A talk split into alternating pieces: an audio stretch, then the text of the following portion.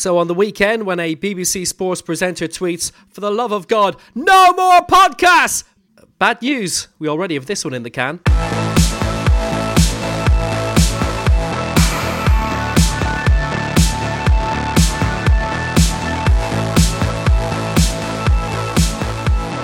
Episode 3 of Lockdown Football. Not the only Lockdown Football podcast around these days. We never said we were original. Will Downing with you. Episode 3 of Lockdown Football. Not the only Lockdown Football podcast around these days. We never said we were original. Will Downing with you. On the day that there was news that Gary Anderson and Daryl Gurney have both had to pull out of the virtual PDC home tour of darts because both have a very poor Wi Fi connection. We're testing the Wi Fi connections of various commentators tonight. First of all, Dmitry Zhulayev, Setanta Ukraine. You're with us okay? Yeah, I will. What have you been up to this week? Well, same old stuff. I don't think routine changes that much, but I watched a few more historical games. Then I can tell you that Hamburg the Burnley, both ties, both legs, to be precise, of the quarterfinal of the European Cup in 1961 were absolute crackers. Never seen them. Mark Rodden, you have a gardening podcast on the go, apparently. Uh, I put out a feeler, Will. Uh, a first video that seemed to go down well. Humorous gardening podcast. Maybe there's a future for it, you know. Get some uh, footballers on to talk about their gardens. They've nothing else to do, like the rest of us. Humorous. We'll be the judge of that. Uh, Stefan Johnny, how's your week been? Excellent. Good weather. After cooking, gardening, it was a week of playing chess. Chess, you know, uh, was quite interesting. Organized a bit of a World Cup, you know, in the home, in our home for, uh, for a week with the kids, and uh, I won't tell you who was a winner.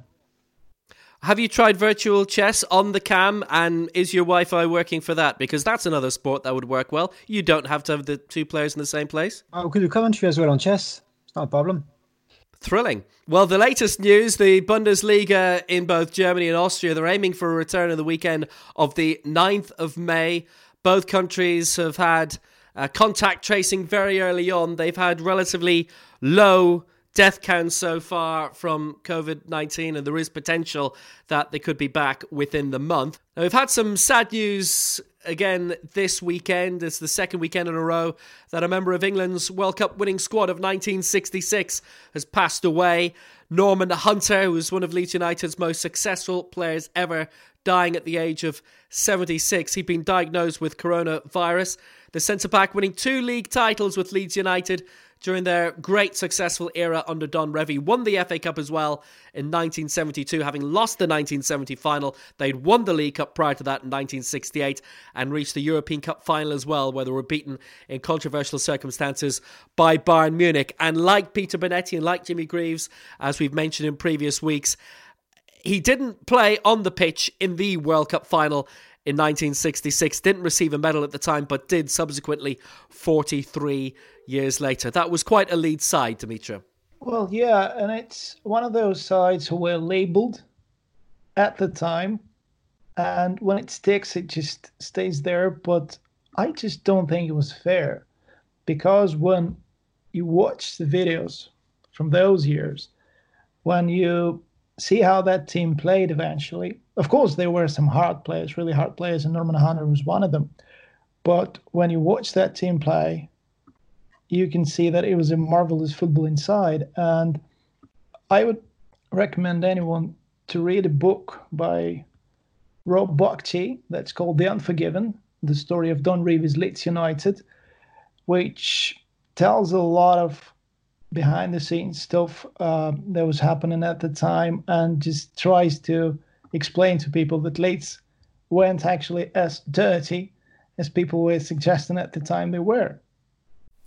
Yeah, well, the the famous thing about Norman Hunter is he was uh, nicknamed "Bite Your Legs," but um, supposedly that was a term of affection initially from the Leeds supporters. There was a banner for the 1972 Cup final against Arsenal, which they won, as referring to Norman "Bite Your Legs" Hunter.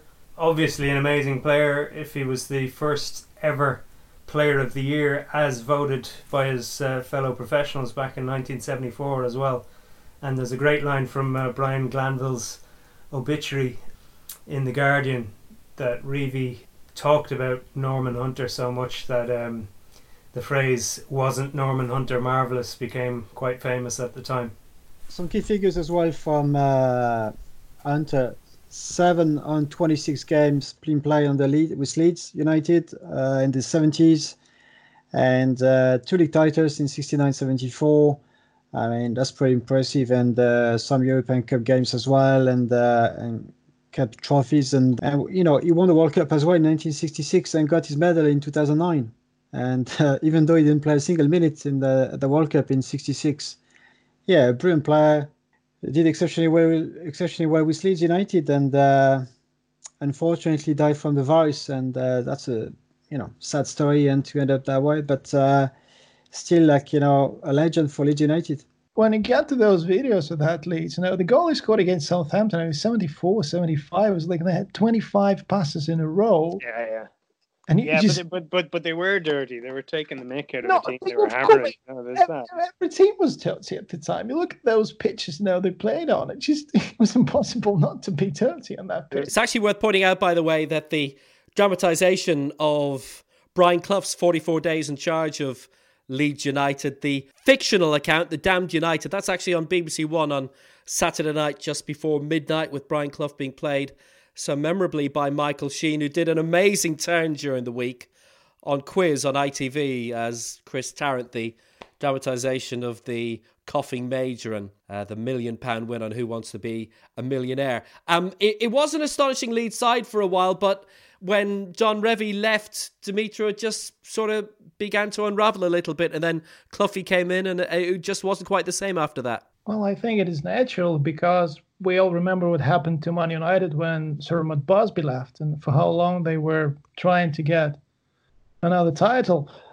So that's the sort of thing that happens to a club when a, a figure like Don Revie leaves a club. Well, it didn't happen to Liverpool. Bill Shankly left, yes, but it did happen to Leeds. And now, when they're trying to get back to the Premier League, under very charismatic manager as well. I'm really surprised you know, to hear that people already compare Bielsa to Don Revie. Just stop. Don Revie is the greatest manager in the history of Leeds United. That's obvious. So even if Bielsa takes him to the Premier League, and even if they can do something good there under Marcelo Bielsa, you just cannot beat what Don Revie achieved with Leeds. And I mean, Leeds are still up there uh, with West Bromwich Albion at the top of the championship during their suspension, whereas by this stage last year, they'd started to tire, they'd begun to fall back. They have a bit more stamina this season.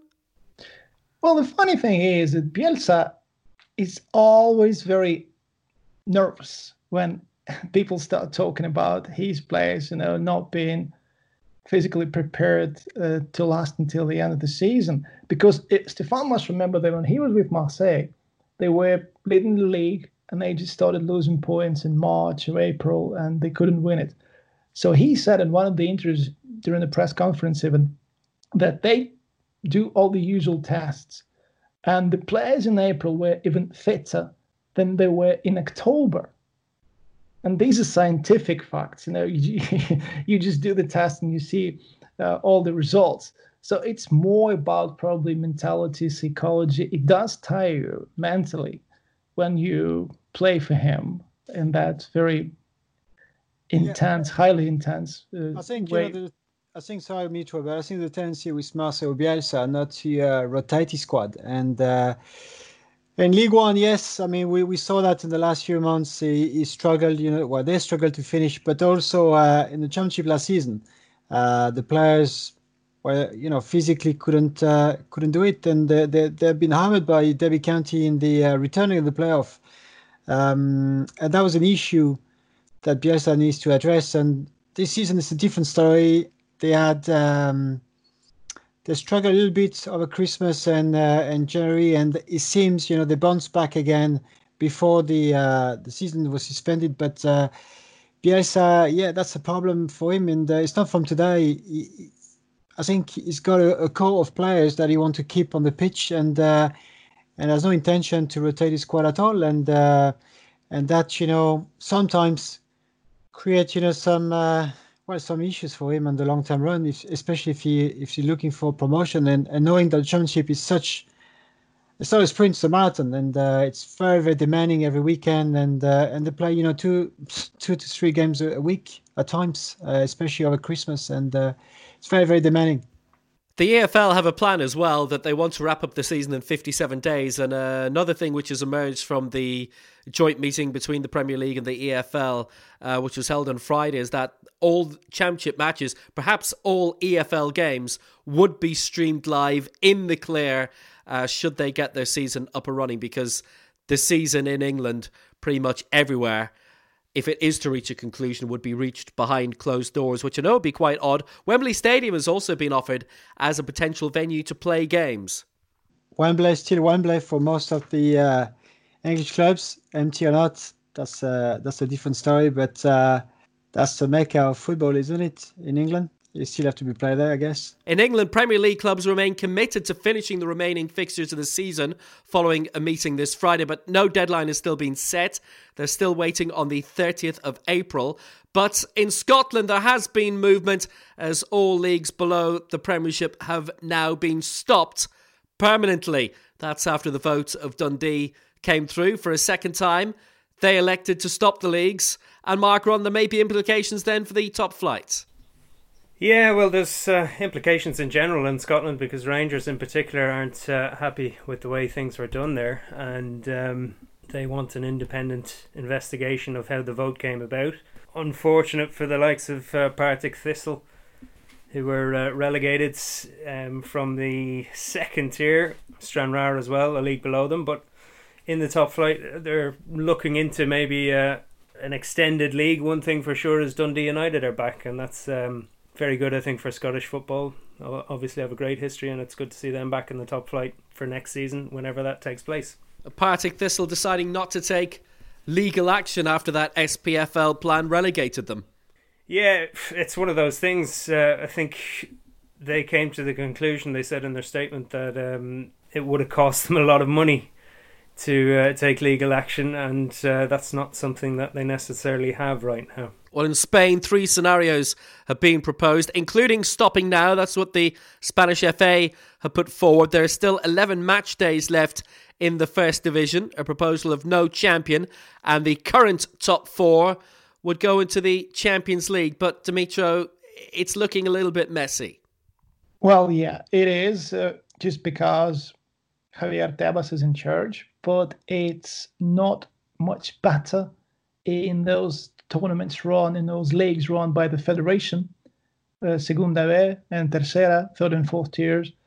Uh, they also have no solution so far. For them, yes, it would be good to stop the leagues just because the financial implications for those clubs will be very serious. But also, they still haven't decided. They're talking to Luis Rubiales, the president of the federation. And for example, getting back to first division, Getafe are not happy about that possible scenario because they're level on points with Real Sociedad. And actually, in Spain, they usually take into account head to head. And Getafe beat Real Sociedad. But they only take that into account when teams play twice, one against each other. So Getafe are not happy, and there will be probably other clubs who will, will not be happy. I think Real Madrid probably won't be happy if uh, they cannot win the league, for example, being just a couple of points behind Barcelona. So I think that in Spain, in the first division especially, they will try to do everything they can uh, to finish the season and to play all 38 games. But you mentioned that in Germany and Austria, the governments did a good job, especially in Germany, fighting the coronavirus. In Spain, no. It's probably one of the most uh, chaotic governments around now, and they do have a lot of problems. So it's very difficult to predict when Spain can at least think about any date of resuming the season. I think you know there's a general feeling as well across uh, Europe, across any leagues that you know footballers, you know, a footballer has to be ashamed that they want to come back. But again, you know, we discussed it before. Uh, it's like any uh, businesses there's financial implication. Despite you know if the environment is good, of course we all know like football is will come back. if the environment is right, is testing been done, and the players, you know, will be, let's say, in quarantine, well, not in quarantine, but at least 48 hours together in the, in the you know same place, and they can travel together to the game. Now we have to make sure all the measures are take are in place to have a game to be played. But having said that, there is a kind of voices across Europe saying, "Yeah, but football, like you know, who cares about it? It drains, you know, business. It drains money, indirect jobs linked to the football. It's a huge economy uh, across uh, the continent, and uh, I think we shouldn't be ashamed of you know seeing football uh, being back on the pitch, and um, it will happen sooner or later. Uh, we talk about Germany, Australia. I know France also looked at to come back at some stage in June or July to finish season uh, around August. I know Lizarazu uh, expressed, you know, his views today in L'Equipe. Explained like he came with an idea. It's very rare, like players will ex- will talk and uh, about it, especially the guys, you know, who are currently playing. And uh, Lizarazu has a voice. He won the World Cup, the European Championship, and did really well Bayern. And he explained that uh, we should have a five, five weeks break and start, you know, the uh, finish the season in July, August, and and just carry on with the next season. So that's his view, that's his opinion, and uh, why not? And uh, because he was saying if players or clubs and uh, the league stop over, you know, let's say a month, it takes about five weeks to get in shape and to be play and uh, and to make sure there's no injuries as well, because if the preparation is done properly, that could affect you know the players. Just to come in on that, Stefan, I'm sure you saw as well. Um, the uh, players' union in France did a survey that found that the vast majority, I think it was three quarters of the players, don't want to restart playing in June because they're not sure that it would be safe for them, but they also don't want to void the season. And then you have all sorts of other factors that come into it. We're talking about Germany, um, the 16 different states, which will uh, presumably start up uh, at different times or have different restrictions as as they start up. So you could be in a situation where some games can be played and others can't, depending on where you are in the country. And technically, all large gatherings outdoors are banned in Germany until the end of August. So uh, that has to be sorted out as well. But they're still looking for um, to get started uh, in the middle of May. Yeah, likewise for Italy, uh, tonight the Italian FA chairman Gabriele Gravina has said those who argue for a cancellation of the season don't like football and they don't like the Italian people. Now, 23,000 have died in Italy so far. Brescia and Torino, the areas affected the worst in terms of Serie A clubs, and Atalanta also in terms of the geography of it all. The lockdown in Italy is expected to be lifted on the 4th of May. I mean, the way we're looking at at the moment, we've also had news about what UEFA want to do at the end of the Champions League.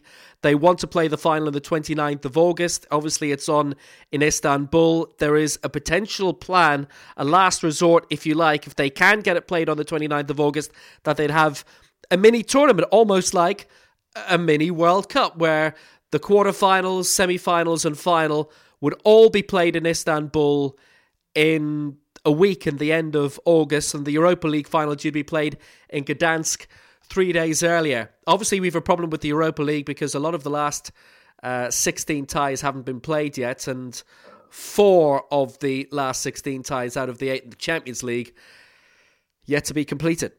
Yeah, I think, uh, like Mark pointed out, um, from countries to countries, I mean, the games will have to be played regionally, and uh, I won't be surprised if, uh, let's say, you know, look at France or Spain, Madrid, uh, and like Paris, uh, London have been, you know, seriously impacted by the virus, and uh, some other part of the countries. I'm not saying are safe, but I'm inclined, you know, to uh, maybe in a month's time or, to, or, a month and a half to to have a, you know games to be played. But again, we need to be sure there's a process in place that you know, the players and also the staff around the stadium uh, to be part of uh, putting uh, in place a game. But having said that, with UEFA and also the um, each respective league to make the right decision at the right time.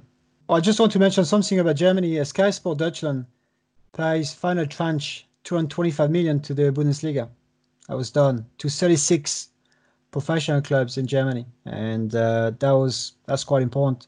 They expect as well money coming from uh, ARD and ZDF, the public TV, I think 40 million, and, and DAZN as well, 20 million. So there's under pressure because they bought apparently some uh, games to Eurosport Deutschland. And uh, so that money will be welcome to all the clubs in Germany. Uh, by the way, Stefan, I believe you just got some news from the United States. Correct, Will. The MLS uh, just confirmed that, uh, well, they hope to return by mid May, but in fact, uh, they extended the postponement of match play until the 8th of June.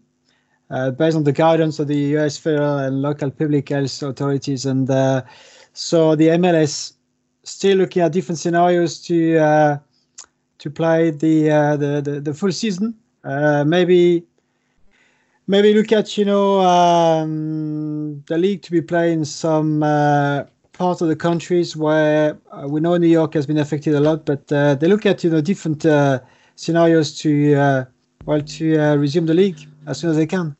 I think people just want to see sport back at this stage, which is why you've got the, you know, the E Formula One races going out live in place of the proper Formula One races, which have been postponed until way off into the summer. Um, also, why you've got the home PDC darts competitions on, and uh, Dimitro, an E Premier League as well.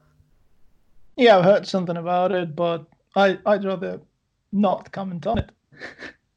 you know, we still have the Belarus League, we have Tajikistan, Taiwan. They also started this season, and Turkmenistan is poised to be back as well. And Nicaragua, they're still playing in Nicaragua, so there is a choice.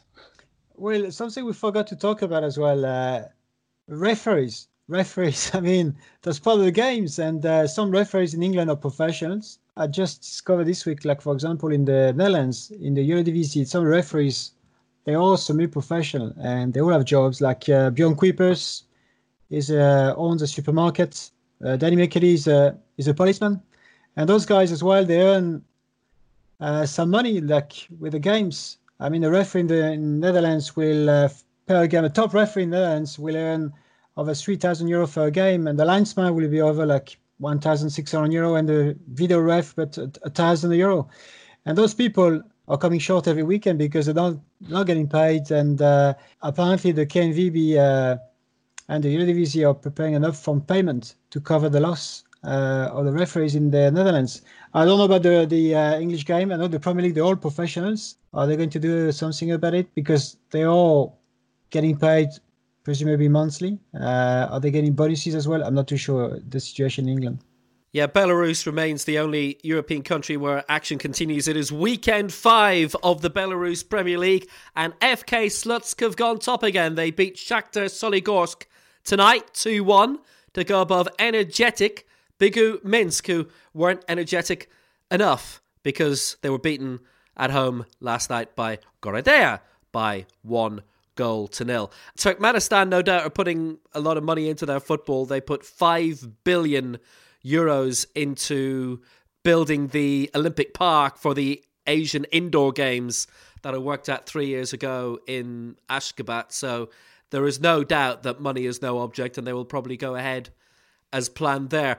I, I guess if and when football comes back, whatever sport we have for the remainder of the year has to be for safety reasons behind closed doors. It cannot be any other way. There has to be behind uh, closed doors has, has to be because uh, I know in Netherlands they're talking about you know 2021 to have the first game, March March April 2021 to have a game with uh, fans. So it's going to be a long way. It depends again, you know, on the uh, on the country, and but things can change dramatically as well in the next you know three or four five months. We don't know exactly know, what to expect. Apparently, Netherlands will will look at you know 2021 to have supporters in the stadium. And just a word on that as well, Will. The uh, Germans have, of course, have the uh, best word for this type of game. It's a Geisterspiel, which means a ghost game.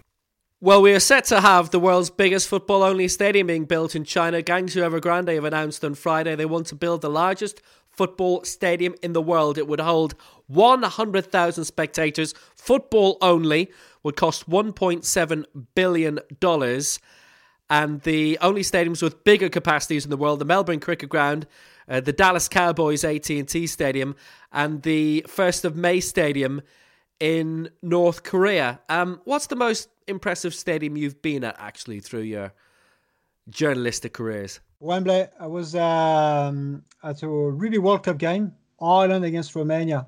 Not the most exciting one, but uh, yeah, very impressive. A massive stadium from inside outside and magnificent. I was surprised because you have the old Wembley and the new ones, and uh, yeah, I mean it's beautiful stadium. Well, as a journalist, I would probably go for Westfalenstadion, just because it is such a fantastic place to commentate from. But as a fan, well, first of all, yeah, I probably would have to mention the stadiums of my home club usually plays in, but abroad, it's just no contest. It's Underhill in London. Unfortunately, Barnet cannot play there anymore. But for me, it's Underhill. Yeah, like Dimitro, I was really impressed with uh, Dortmund. I remember being there in uh, August 2014, German Super Cup for uh, Eurosport. I was there commentating. Dortmund famous for their fans, 80,000 inside the ground. Um, we were there about three hours before setting up and so too were a good number of Dortmund fans already on the yellow wall, making sure they got their spot. Um, so that tells you the dedication and the um, the fun they have watching their team. And another one um, I really love is uh, Union Berlin's stadium in Köpenick in the east of Berlin. They're promoted to the Bundesliga this season. Incredible atmosphere there.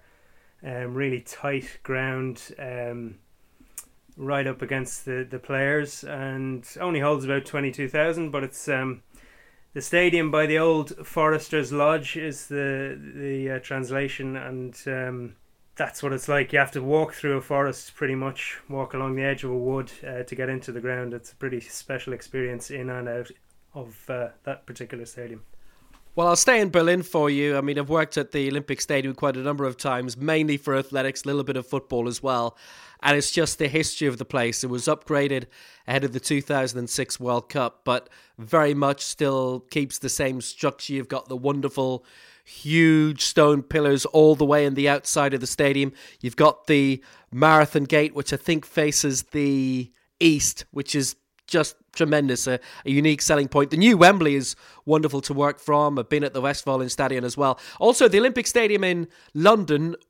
when it was an Olympic stadium back in 2012, when the capacity was a bit higher, when there was a crowd of 80,000 and you'd 80,000 in there, 80,000 happy souls, delighted to watch the sport that was going on there, unlike now, uh, where West Ham play there. Well, we'll turn now to revelations of the season. Some players who, at a young age, have lit up football in Europe and beyond over the past 12 months. My one, I'm afraid, is a pretty much obvious choice. But what about the rest of you? Who's caught your eye so far this season? Stefan? Uh, to me, uh, there's definitely one player caught my attention, and uh, will be Mohamed Ihattaren. Ihattaren is a young player, he's 18, play for PSV Eindhoven in the Eredivisie. Um, he's an exceptional talent. Just started the Dutch team with Ronald Koeman as well. He could have played with the Moroccan League, is from Moroccan origin and uh, can play for both teams and decided to uh, to go for the Netherlands after a meeting with Ronald Koeman in 2019. Uh, started made his debut when he was 16, which is uh, unbelievable. And uh, I know the uh, the Dutch clubs a chance to young players, but this guy is super talented and then he has been such an important player this season for PSV Eindhoven at 18. He was one of the well-known players in the academy, and he has a huge reputation at 16 years of age, and uh, and doing his debut for PSV Eindhoven. I think this season he, he played. Uh, I think he had you know 33 appearances, um, nine assists and seven goals. 18 years of age. I think his best position is definitely as a number 10 behind the striker. Uh, he was playing behind Donyell Malen before he got injured. Donyell Malen uh, pick up an injury in his knee and uh, was doing so well. Donyell Malen, for people who doesn't know him, uh, used to play for Arsenal and came back to the uh, to the uh, Netherlands to rejuvenate his career. He's still a young player; he's only 20 years of age, and but they were very impressive together. But Ihattaren can also play on the wing. He's very versatile, great ability, very skillful. uh, technically very gifted, um, and very unpredictable. Can play long, can play short, good vision, good passing, good passing range. To me, he's got uh, such talent that I can't see PSV Eindhoven keeping for the next two seasons. It's impossible. Uh, I'm afraid that if he leaves, you know, too soon, uh, maybe going to the Premier League or the Bundesliga or La Liga or Serie A or, or maybe a French club, Paris, is he ready, you know, to step up another gear? I'm not sure he should stay another two seasons, maybe play some European Cup games to get more experience. But potentially there, he has delivered in the Netherlands and uh, is very, very impressive. And uh, it's uh, definitely a name we need to remember, Mohamed Ihattaren. Yeah, I've gone for uh, Jeremy Doku of Anderlecht, um, who uh, many Irish listeners might have seen uh, playing for Belgium against Ireland in the under 17 uh, European Championships in Tallaght in Dublin last May. Um, he's someone who's just improved incredibly.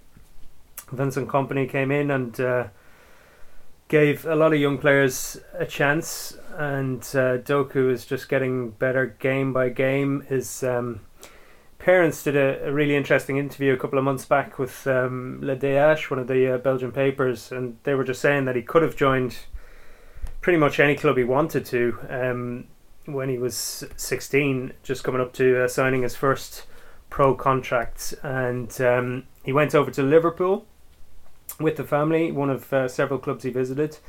And uh, Steven Gerrard was there, still working with the um, youth clubs at the time. Showed him a few videos, talked to him. Mignolet and uh, Wijnaldum were there, speaking his language. They were able to um, try and persuade him as well. And Jurgen Klopp told his parents that, listen, we think this kid can be the uh, successor to S- Sadio Mane if uh, we manage him right. And his father said, I wanted Jeremy to go to Liverpool. Gave him a week to make the decision. Anderlecht's um, main uh, youth coordinator brought in uh, the help of Romelu uh, Lukaku, who recorded a video saying maybe you should stay at Anderlecht. Um, you know, you'll get to play there, and you'll uh, you'll get plenty of experience before making your big move. Apparently, Doku's a very level-headed guy, and he made his own decision a week later. Said, "I want to stay at Anderlecht." He got a new contract, uh, big money, it has to be said, for a teenager, and he's really broken through this season. I did a one of his games recently, um, back at the start of February against Ghent. He started on the right wing, second half on the left wing, absolutely tore Alessio Castro Montes, the uh, Ghent fullback, apart. It was one of the most explosive performances I've seen from a youngster in a very long time. Having said that, the next week he got red carded at the end of uh, the first half in a crucial game, so he still has a bit to learn as well. Yeah, uh, before I start talking about the player I chose for this one, I just wanted to briefly uh, say something about Ihattaren and Doku because, yeah, we did see uh, Doku in Ireland during the European Under 17 Championship. Ihattaren could have played, but since he was already with the first team, the manager of the Dutch team told us that, well, I, I would love to have him, but uh, the first team relies on him now. So he did not even go to the World Cup, under 17 World Cup in Brazil, uh, which was uh, played uh, later uh, that year. And another thing, Stefan mentioned that Morocco wanted him to play for them as well. And it is understood that they were too aggressive pursuing the player when Mohammed's father passed away, the people from Federation showed up at the funeral and tried to convince him to switch to Morocco right there. So that was something that really didn't go well with the family. And just a few weeks after that, uh, Mohammed said that he would play for the Netherlands. Well, now about the player I didn't really expect to be as good as he is this season is Eduardo Camavinga from Rennes. Because usually when we talk about revelations, you know, it's very difficult, you know, to talk about revelations now because one way or the other you can see a player at a certain level of maybe playing for the national team under 15 in South America or under 17, under 19 in Europe. But last season, Camavinga played just seven games in the first team. And honestly, I cannot say that he was very impressive. But this season starts second game against Paris Saint Germain at home. Rennes won the game 2 1, and he was one of the best. And he was still 16 years old. He's 17 now. He plays as a central midfielder. Usually, Rennes would play with 4 4 2. So he's one of the two central midfielders working both ways. He takes a ball off an opponent, and actually, according to statistics of League One, he is the one who actually does it more than any other player in the league and quite successfully as well. And then he just makes those first passes. You know, he's not the guy who does a lot of key passes. He's not the guy who assists. He scored only one goal. But if you need someone at, at the age of 17, you know, playing in the middle of the park, that's a guy that's really impressive now. And I don't know what Stefan can say uh, because sometimes, you know, you have those kids in League One, especially coming through, and then it depends. Because I remember I commentated on the very first game Ousmane Dembele played for Rennes, and I would never believe that just a few months or a year later he'd be a Dortmund player and then Barcelona player, even uh, faster. So it's really interesting to see how Camavinga develops because he's got everything that a central defender, central midfielder, sorry, uh, needs in the game now. And being only 17, yeah, it's it's really impressive what he can do on the pitch. Yeah, I agree, uh, Nitro. I mean, there's not many players across Europe that you can say at 16 or 17, like Ihattaren or Doku or, or Camavinga, uh, can play top level football. It's very rare. Special players, obviously. And for Camavinga, yes, I agree 110% with you, Nitro. I mean, is is is excellent and is is also you know his maturity at such a young age is um is uh, he can link you know the play in the middle park and um, he's got a great engine for such young players and uh, as you can imagine he's going to improve a lot for the next few years. And uh, he doesn't lose many balls as well. It's uh, it's it's very rare. His passing range is excellent and uh, and especially his tactical awareness is unbelievable for such a young age. And Julien Stéphan again, you know, he's trying to keep him at the club. He's, he's a very young player, and uh, we know apparently the latest news is uh, Zidane in Real Madrid has uh, has an eye on him and uh, wants uh, wants him at the club. Even though they're talking about Paul Pogba, but Camavinga could be the next one uh, to go yes. to Real. Even though it's I know it's very early, but that will break him now if he goes there. That will break him. He, he he cannot go to Real Madrid now. I know that Zidane actually told Real Madrid to get Rafael Varane very exactly. young, and it, was, 18, success as well. But I think Camavinga can play in Ligue 1 for one, two, three seasons because he's only 17. And the other thing that I wanted to mention here, it's in general about Ligue 1, because when you have the same team winning the league, and people somehow don't say the same about Bundesliga and Serie A, where we've got the same champion for a few years in a row. They sort of don't even want to see how many interesting players Ligue 1 produces every single season. Yes, PSG up there, they will win the league again. It's obvious. But when you watch all those games with different teams, with different players, it's just amazing how many new names you can discover, especially if you haven't been following that league before. That's what happened to me when I started commentating on it. Because it's one thing when you just watch a game or two, just a few games a season, and when you really immerse yourself into it. And I remember I spoke to Stefan, it was like about eight years ago when I started commentating in League One, and Stefan told me that League One back then was a bit similar to what Serie A used to be in terms of tactics and tactical preparation of the players. And now when we're talking about a 17 year old being tactically aware, that's also the school of the French football and French first division. Yeah, worth uh, mentioning on Camavinga as well. It was uh, match day two of the season. Rennes beat PSG 2 1. Camavinga only turned 17 in November, and uh, back in August he was named man of the match, had an assist in that game against the champions. He was the league player of the month for August, and he's um, started 24 games already in the league. Rennes in third at the moment, And uh, crucially for France as well, he was born in Angola, moved quite young, but he got his uh, citizenship in November, I think it was, and now he's a France under 21 international. And um, you'd be very surprised if he doesn't become a key player for the senior team in a few years. I mean, from my point of view, he's not really an unknown player anymore, but he's been the best teen that I've seen this year, and actually probably the best player I've seen so far this season, Erling Haaland. Um, we saw last summer. I remember seeing the goal updates coming in when Norway were playing Honduras in the Under Twenty World Cup, and it was it was seven 0 and then eight 0 and then nine 0 and eventually Norway won twelve 0 and Haaland scored nine of those. It was the biggest ever victory at an Under Twenty World Cup, possibly at any World Cup. Full stop. Um, so then it comes along to September. I'm working on the Champions League, Salzburg's opening game of the competition against Racing Genk, Haaland's Champions League debut, and he scores a hat trick. And he scores a hat trick in something like 30 minutes or something like that. The uh, something like the youngest player to score a Champions League hat trick of all time. He set a whole lot of records on the opening night. Salzburg went on to win that by six goals to two. He was only the second teenager ever in Champions League history to score in each of his first three appearances in the competition. Obviously, the hat trick against Genk, he then scored against Liverpool, then scored two against Napoli. So that was six goals in his first three games.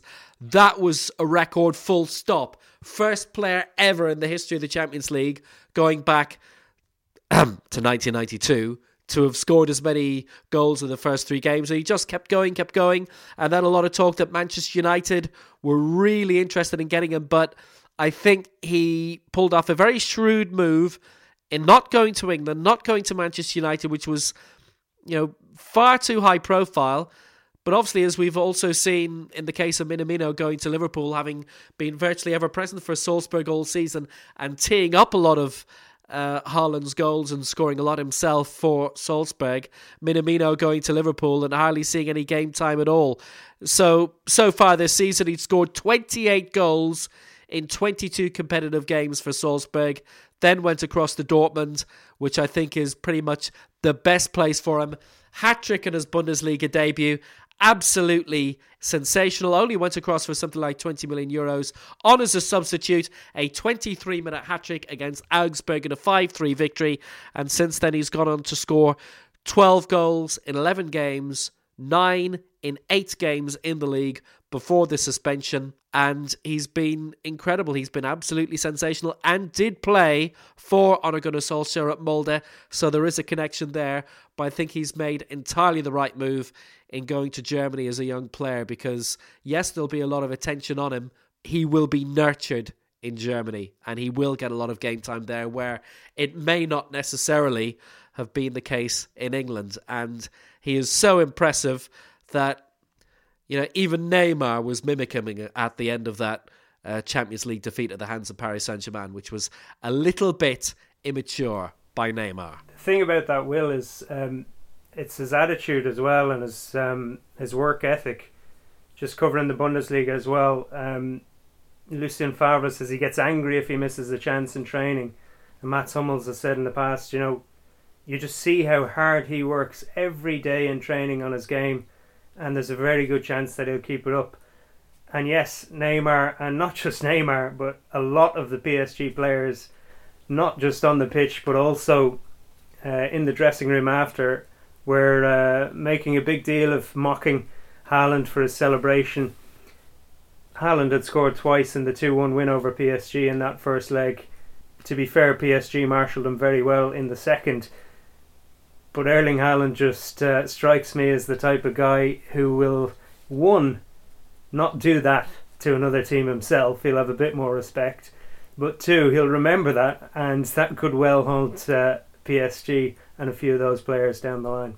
I can see a lot of those PSG names in his little black book. He surely already has one. He he will track them down. Do He- you he remember will the track gesture by Kurzawa when Sweden played France under Yeah. 20? With Guidetti, yeah, I remember that, yeah.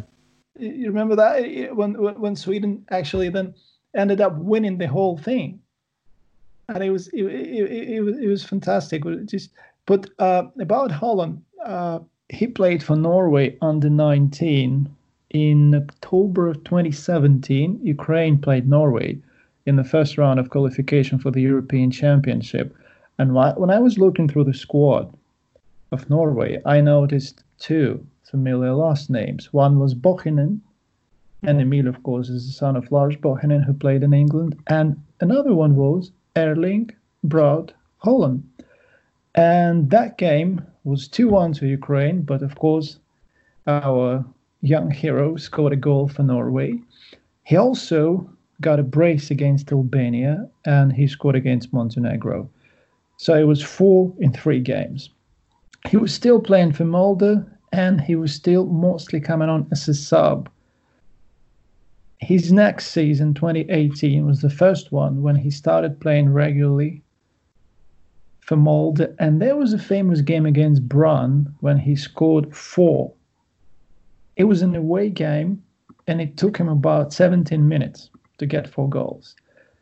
So again, people were talking about him back then, and he kept on playing for under 19s. He played then for under 21s as well, and then he moved on to Salzburg, and as they say, yeah, the rest is history. But from the very first day, you could see that the guy was very determined and always had an eye for goal. It couldn't just stop him, even if. Uh, his team wasn't uh, the favorite in the game. He just needed to get his goal, and that was obvious. And you've noticed him develop physically as well. He he looks awesome in a Borussia Dortmund shirt as he did with Salzburg, but now that he's wearing the yellow and black, he just seems to have developed even more. It's natural. It's natural for any young player. He has a new challenge. It's a bigger league, bigger club, bigger expectations, and he seems to be relishing and enjoying it. That's another good thing about him. Again, we're talking here about revelations and stuff. When he is a fantastic player, but when you saw him back then, 17, 18, there was something about him. Yeah, he, that's what, what Mark mentioned earlier. Then the guy was unstoppable. He just went for a goal. He didn't want to stop, no matter how many goals he would get in in a, in a game so this is one of the probably most amazing examples of how a player from a league like Norwegian league can get to the top. But the the question I have, um, yes, he played for Ole, but do you think his father would really want him to play for Man United? I'm not so sure. After the uh, Roy Keane episode, yeah. against you know against Man United. But coming back, you know, to uh, to Ireland, and he's, he's still a young player, but uh, you have to remember at 16 years of age, he was offered a trial to Hoffenheim, and uh, and refused to go to Hoffenheim because he wanted to play first in football, which he did with uh, Molde, and uh, he's also very determined and knows quite well his skill set. Is willing to improve, as Mark said initially at training he wants to score goals and uh, is listening his coach. He wants to listen his coach. He's, he's prepared to get advice and uh, and take that on board and and to implement it on the pitch. And you can see, to me, it was a breath of fresh air watching on the Champions League and Bundesliga. Um, it, it was quite impressive and uh, it's quite important for a striker. He's able to create chances for every game, even though he's not doing too well. He will work for the team. He's a team player and uh, you know that. And uh, and even though against PSG didn't have a great game, but he's still a threat, you know, for any teams in Europe. And uh, just about Haaland, that second goal he scored against Paris Saint Germain, just moments after PSG had scored themselves in the home game, the 2 1 win at the Westfalen. Utterly incredible, fantastic, magnificent. Just latched onto it and bang. And the sound that the ball made as it rattled the back of the net was was just electric. Yeah, he's a young player because uh, if you remember that game, the first leg, he had a lot of chances. He could have scored you know more goals in the uh, against you know PSG, but he needs to be more clinical. But he's young as a striker. He will learn. Uh, uh, to be even more decisive in front of the goal, but uh, he's such a power, and he's going to, um, I guess, you know, for the next, you know, two or three years, if he's uh, injury free, he could be one of the best striker in Europe. Can I just go back to that uh, incident with Kurzawa?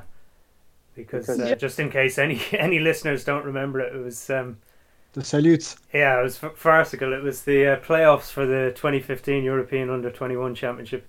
France had won the first leg 2 0. Uh, Sweden were 3 0 up. Kurzawa scores with three minutes to go, does a military salute in the face of uh, John Guidetti and other Swedish players. France thought they were through, obviously. Sweden score the very next minute. You can imagine uh, what the celebration was then.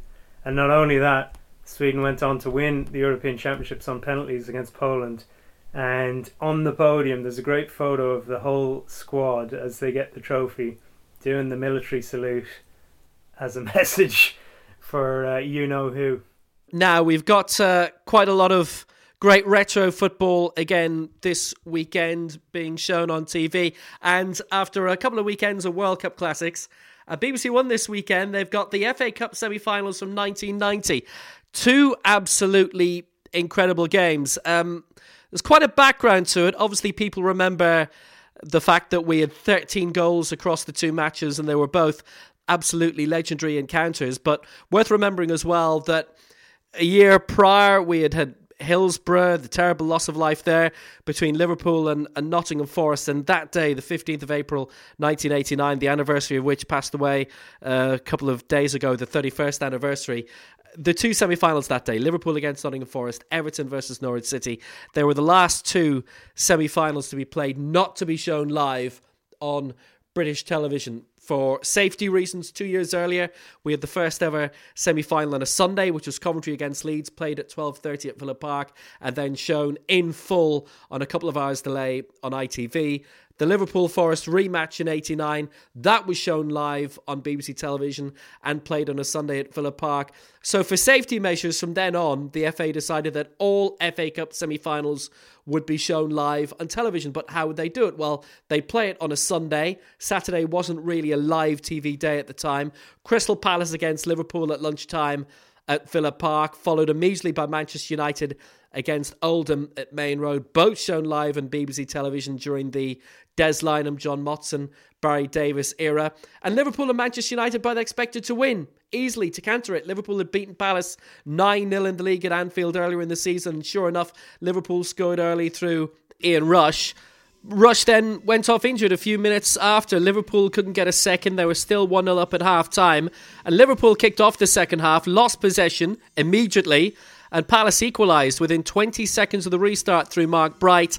And then went 2 1 up with 20 minutes to go through Gary O'Reilly. Late on in the second half, Steve McMahon equalising with nine minutes to go to make it 2 2. Then a spot kick from John Barnes, and that really looked to have set the seal on it, only for Andy Gray to equalise for Palace almost in the last minute. Extra time, Alan Pardew popping up in the second period of the same, and Palace, incredibly, astonishingly, unbelievingly, going through to the cup final 4 3.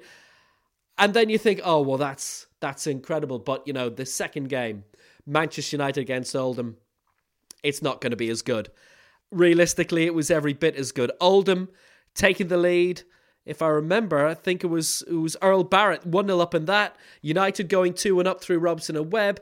Oldham equalising through Ian Marshall 2 2. We go into extra time. United go in front again through, I think it was Danny Wallace. And then uh, Roger Palmer tying it up for 3 3. And fair enough, Manchester United end up winning the, the replay, but that was a magnificent Oldham team over Joe Royle. They ended up going up from the second division, not that season, but the season after. Also reached the League Cup final and a, an absolutely incredible day of football. The first original Super Sunday, if you like. Two FA Cup semi finals back to back, which pretty much laid the foundation for what we've seen in English football since and probably along with Arsenal pipping Liverpool to the title at the end of the previous season on the last day, the start of real dramatic live televised league football in England. Wasn't what made uh, the Liverpool result in particular so spectacular in that game even more momentous the fact that uh, Palace had lost 9 0 to them in the league a few months before, a bit like Leicester and Southampton this season. The tables are turned later in the year, but obviously this game had a lot more significance. Yeah, both managers had had uh, program notes for the game, and like Steve Coppell I, I think uh, Alan Smith, who was his assistant, he's only recently come on Twitter, but Alan Smith has come along and said, well, we were hoping to keep Liverpool down maybe to four goals going into that game. And even in the match programme, Steve Coppell was saying there's no denying Liverpool are a wonderful side. Because going into it, there wasn't really the anticipation. Yes, we were going to have, for the first time ever on television, a live double bill of FA Cup semi finals. Previously in Ireland, we'd had one semi final live if it didn't clash with the Grand National. Other countries, mainly Scandinavia, were going to get those games live as well. But it was the first time we'd back to back semi finals there was excitement about that, but I'm not necessarily sure there was excitement going into the day about the two semi-finals because they were both expected to be relatively one-sided, and that we would be looking forward to a Liverpool Manchester United final. But it didn't happen. Uh, and without Ian Wright, by the way, who was injured going into it, Ian Wright came back for the final against Manchester United. Uh, came on as sub, scored twice in that in the three-all draw against Manchester United. Uh, Mark Hughes doing the same. He had a knock going into the decider, so he didn't start either. Palace had three or four players missing for that and still managed to produce perhaps their greatest result ever, having only come up the previous season via the playoffs. And you know, Will, just in relation to that, was it? Uh, correct me if I'm wrong, but the first trophy for Ferguson. Yes, it was. Yes, it was. And uh, like the thing was, he had taken charge late in 1986. He was under massive pressure. Like Ron Atkinson, um, for the 85 86 season, Manchester United won their first 10 games. They were unbeaten after 13 and then had a massive injury crisis during a very, very heavy winter. Uh, I remember Gordon Strachan pulling a hamstring. Brian Robson had picked up a couple of injuries during that season, and also a suspension. He was sent off against Sunderland. So they were losing a lot of their major talent. Gary Bailey got injured. Chris Turner had to be brought in. So they ended up collapsing in what was, for a long time, a five way race for the title. I think they ended up finishing fourth or fifth, and they were way down on Liverpool, Everton, and West Ham, all three of whom still had a chance of a title going into the final day. And Everton West Ham had a back game to be played as well on the bank holiday Monday after that. So Manchester United were under big pressure going into 86 87. They'd lost their first three games. They were in the relegation zone for a lot of that time. Alex Ferguson came in, got them to mid table. They played very well the following season in 88, where they finished second. But then the following season, they were down the table again. They had an early exit in the FA Cup, beaten by Arsenal in the fifth round. So he really had to deliver. They were going badly in the league again in 1990. They were well out of contention for the title, and essentially they had to win their third round tie away to Brian Clough's Nottingham Forest, who were a very good cup side at the time. They'd won the League Cup the previous season. They were going to win the League Cup in 1990 as well. They had to win. Mark Robins comes off the bench, scored a late winner. United scraped through 1 0, and literally the rest is history. In many ways, that was al- along with the season before on and off the pitch, two very pivotal seasons, which have brought us to where we are now in English football. Well, they used to talk about the cup can save your season, and that proves the point because knowing not what we know now about Ferguson, but just looking through that run, um, back on, on, on that particular run in the FA Cup, they won every game by one goal. Uh, Forest away, Hereford away, Newcastle away, Sheffield United away, um, and then obviously went to extra time in both the semi and the final, needing a replay to win both. They finished 13th in the league that season, United. Um, so you can imagine the pressure Ferguson must have been under. He wins the FA Cup. The next season, he wins the Cup Winners' Cup, just like he did with uh, Aberdeen. Yeah, yeah, the terrible season. But uh, again, you know, a bit of luck as well in the final, uh, the replay, because uh, the the Lee Martin scored a winning goal uh, in the replay apparently, according to Alex Ferguson, he had doubts about his fitness and uh, he was not meant to play. And in fact, you know, Ferguson put him on the pitch and uh, scored a winning goal. Pretty amazing story. Yeah, and Palace were leading the original fixture in the final 3 2, Ian Wright having scored twice. If I if I remember the season before, Ian Rush had scored twice, becoming the first substitute to score twice in an FA Cup final, and Stuart McCall had scored twice for Everton. And then Ian Wright and Mark Hughes did exactly the same thing the following season. Hughes scoring late for 3 3. Then it went to a replay, the first time we'd had an FA Cup final replay since 1982, and Spurs had won back to back Cup finals in that fashion. It set the foundation for what followed for Manchester United.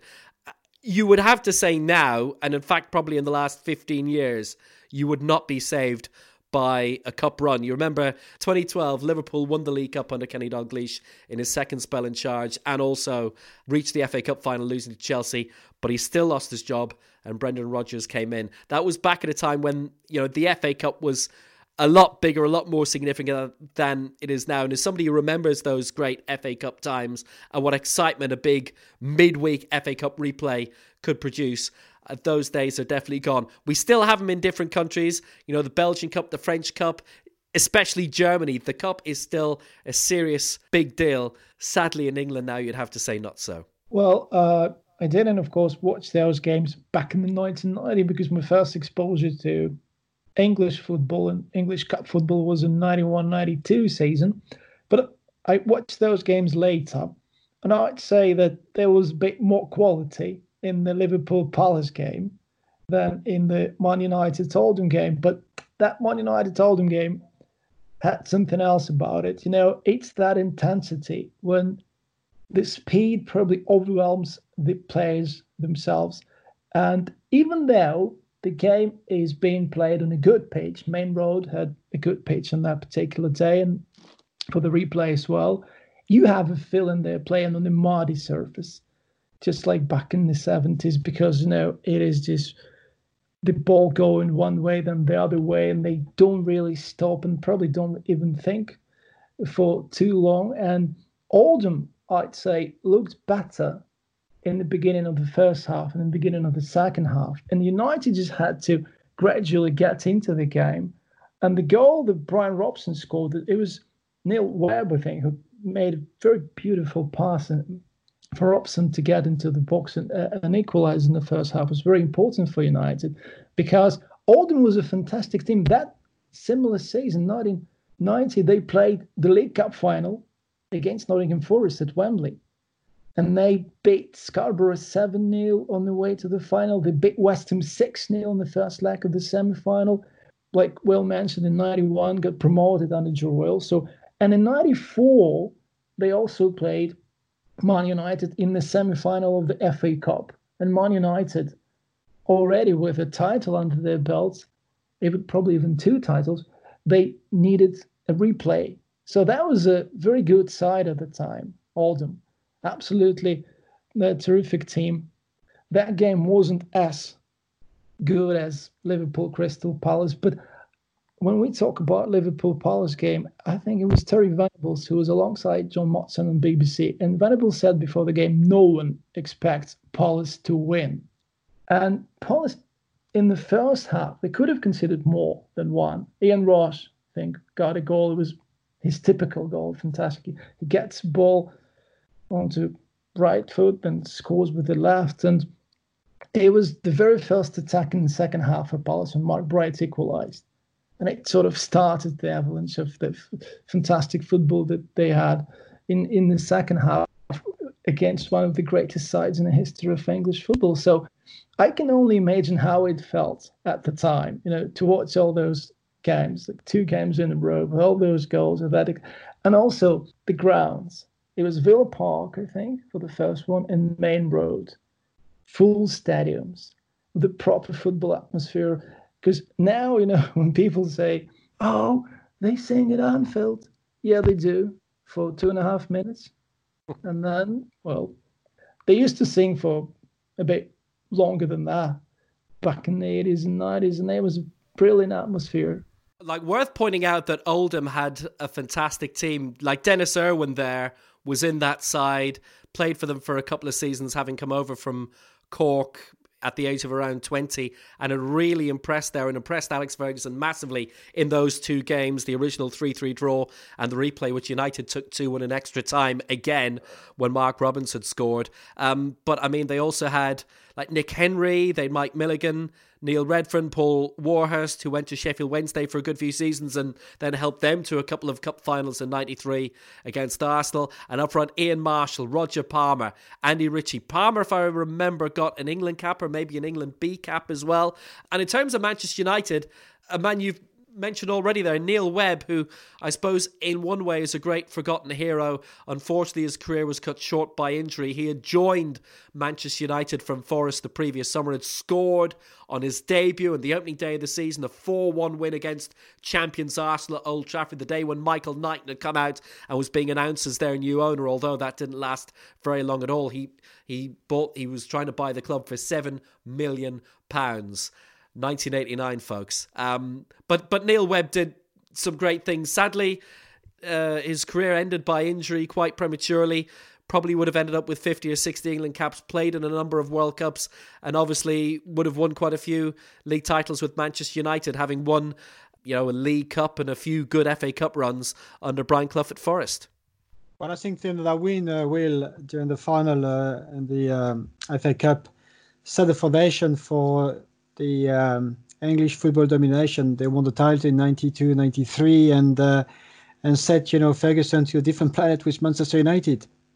Yeah, no doubt about that. And I, have seen some people mention recently because I mean the games are being shown again this weekend, but the anniversary for it was last weekend, and it was interesting seeing people that they felt that was the seed of what ended up with football moving over to satellite television just over two years later, the formation of the Premier League, because it suddenly football had become very attractive to TV companies again. For me, there was another Super Sunday later on in that summer, the second original Super Sunday, if you like, the second round Sunday of the World Cup, where you had Argentina against Brazil in the early afternoon, followed by Netherlands against West Germany at the San Siro in the evening. And I mean, the 1990 World Cup is something we'll talk about probably in the next few weeks. But I mean, there's no doubting the spectacular football on show from both those occasions, but those FA Cup semi-finals in 1990 are for me a day that I absolutely, and anybody who watched them, it was a footballing day that will never be forgotten.